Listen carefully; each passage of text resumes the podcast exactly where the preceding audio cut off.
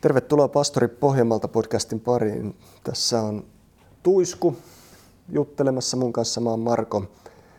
Ja tänään me jutellaan vähän Jumalan huolenpidosta ja ehkä toistepää ajateltuna myös sitä, että meidän luottamuksesta Jumalaa. Ja onko sulla Tuisku helppo luottaa Jumalaa? No tota, ajoittain ja ajoittain ei. Et välillä voi tulla, erityisesti jos tekee sellaisia ratkaisuja, mitkä kokee, että Jumala kutsuu toimimaan näin ja Jumala kutsuu luottamaan sanaan ja sitten on tehnyt ne ratkaisut sen mukaan, miten on nähnyt, että Jumala on halunnut johdattaa, niin, niin sitten voi tulla semmoinen, että onko tässä mitään järkeä, että miksi mä niin kuin tällä tavalla on rakentanut, että eikö mun olisi ennemmin kannattanut jotenkin turvata tai, tai, tai näin omaa elämää. Mm, sä oot periaatteessa ottanut se usko askeleen, mutta sitten ei ehkä näy vielä se, sen toteutuminen siinä kohtaa. Niin, just näin. No, meillähän on, tästä tulee mieleen aika, aika tarkkaan myös yksi henkilö tuolta vanhasta testamentista tästä kuvauksesta, että ottaa askeleen, mutta ei ehkä näe sitä toteutumista vielä. Että me, jos luetaan esimerkiksi kuninkaiden kirjoja, niin siellä puhutaan tällaista profeetta Eliasta. Ja Eliahan on siinä mielessä mielenkiintoinen kaveri, että hän yhtäkkiä tietyllä tavalla ilmestyy sinne kertomukseen mukaan. Hänestä ei aikaisemmin puhuta mitään, eikä hänen uskosta puhuta oikeastaan mitään. Mutta sitten kuitenkin kaikesta nähdään, että hän tuntee Jumalan ja hän kuulee Jumalan sanan. Ja hyvin pitkälti myös näyttää siltä, että hän toimii sen sanan mukaan, vaikka hän ei näkään vielä sitä, että mihin se seuraava askel tulee viemään ja siinä katsoo Elian elämää, niin nähdään, että hän käy niin kuin, tavallaan sillä Jumalan sanalla uhmaamassa sitä hallitsijaa.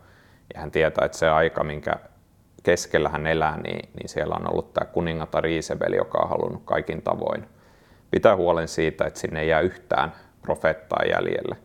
Ja silti Elia uskaltaa mennä ja toteuttaa sen kutsumuksensa, eli, eli, eli hänellä on se luottamus Jumalaan.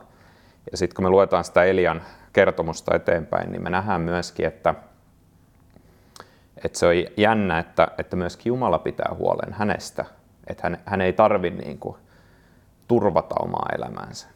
Tämä on aika mielenkiintoinen itse asiassa, kun me luetaan tätä Elian kertomusta, niin usein me ehkä ajatellaan huolenpito sillä tavalla, että meidän pitäisi nyt tietää, mitä seuraavaksi tapahtuu, että mitä huomenna tapahtuu tai mitä kuukauden tai vuoden päästä tapahtuu, onko mulla töitä tai onko mulla jotain muuta. Mutta kun katsotaan Eliaa ja hänen elämäänsä, niin Jumala ei missään määrin näytä hänelle sitä kalenteria jotenkin eteenpäin, että saat tuohon aikaan tuolla ja tuohon aikaan tuolla, vaan päinvastoin hän sanoo siellä jossakin kohtaa, että mene Keritin purolle. No, sitten hän on siellä purolla, saa siellä korpit ruokkia häntä ja hän saa purosta juomista ja niin edelleen. Mutta ei hän tiedä, mihin siitä jatkaa. Ja sitten puro kuivuu yhtäkkiä, niin tämä on aika tämmöinen hämmentävä tilanne.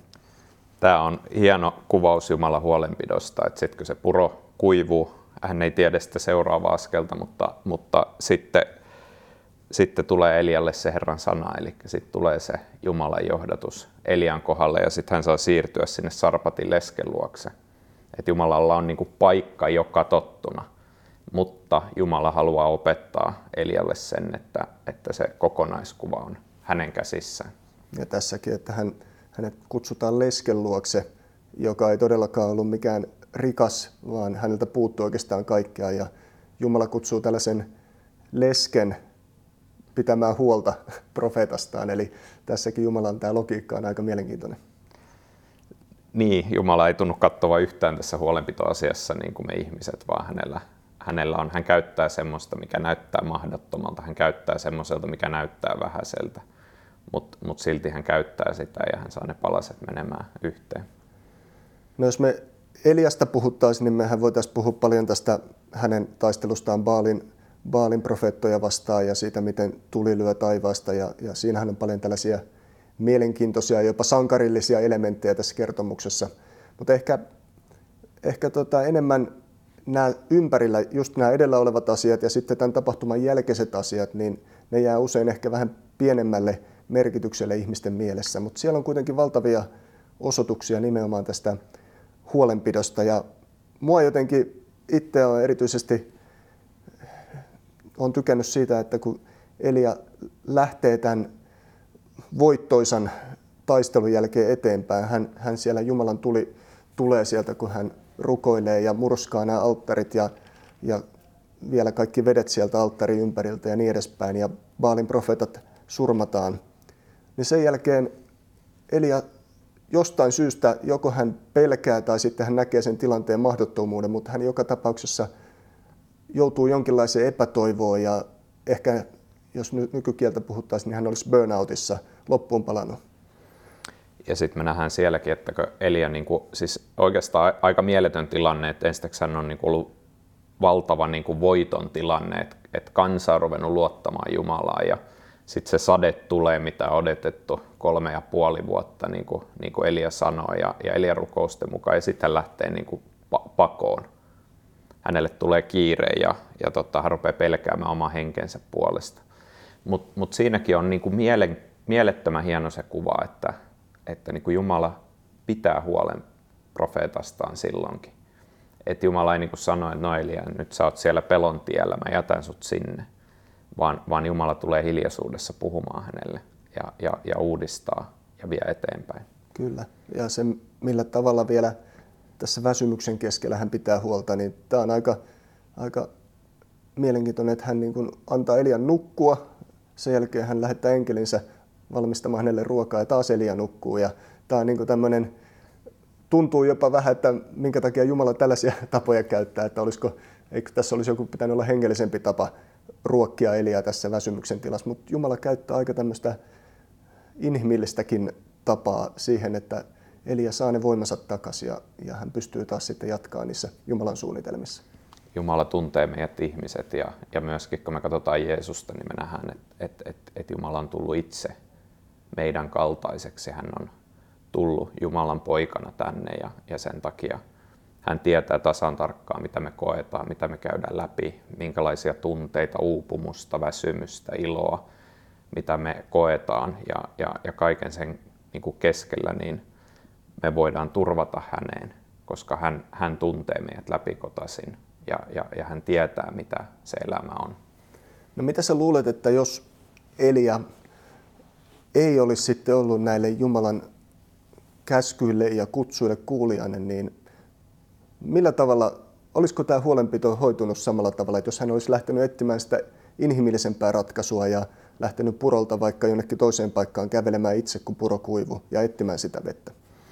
Niin voisi ajatella, että, että hän olisi esimerkiksi valinnut jonkun sellaisen paikan, jonka hän olisi ajatellut, että se on turvallisempi, että missä hän on vielä kauempana hallitsijoista ja, ja, ja niistä, jotka haluavat ottaa profettojen hengen.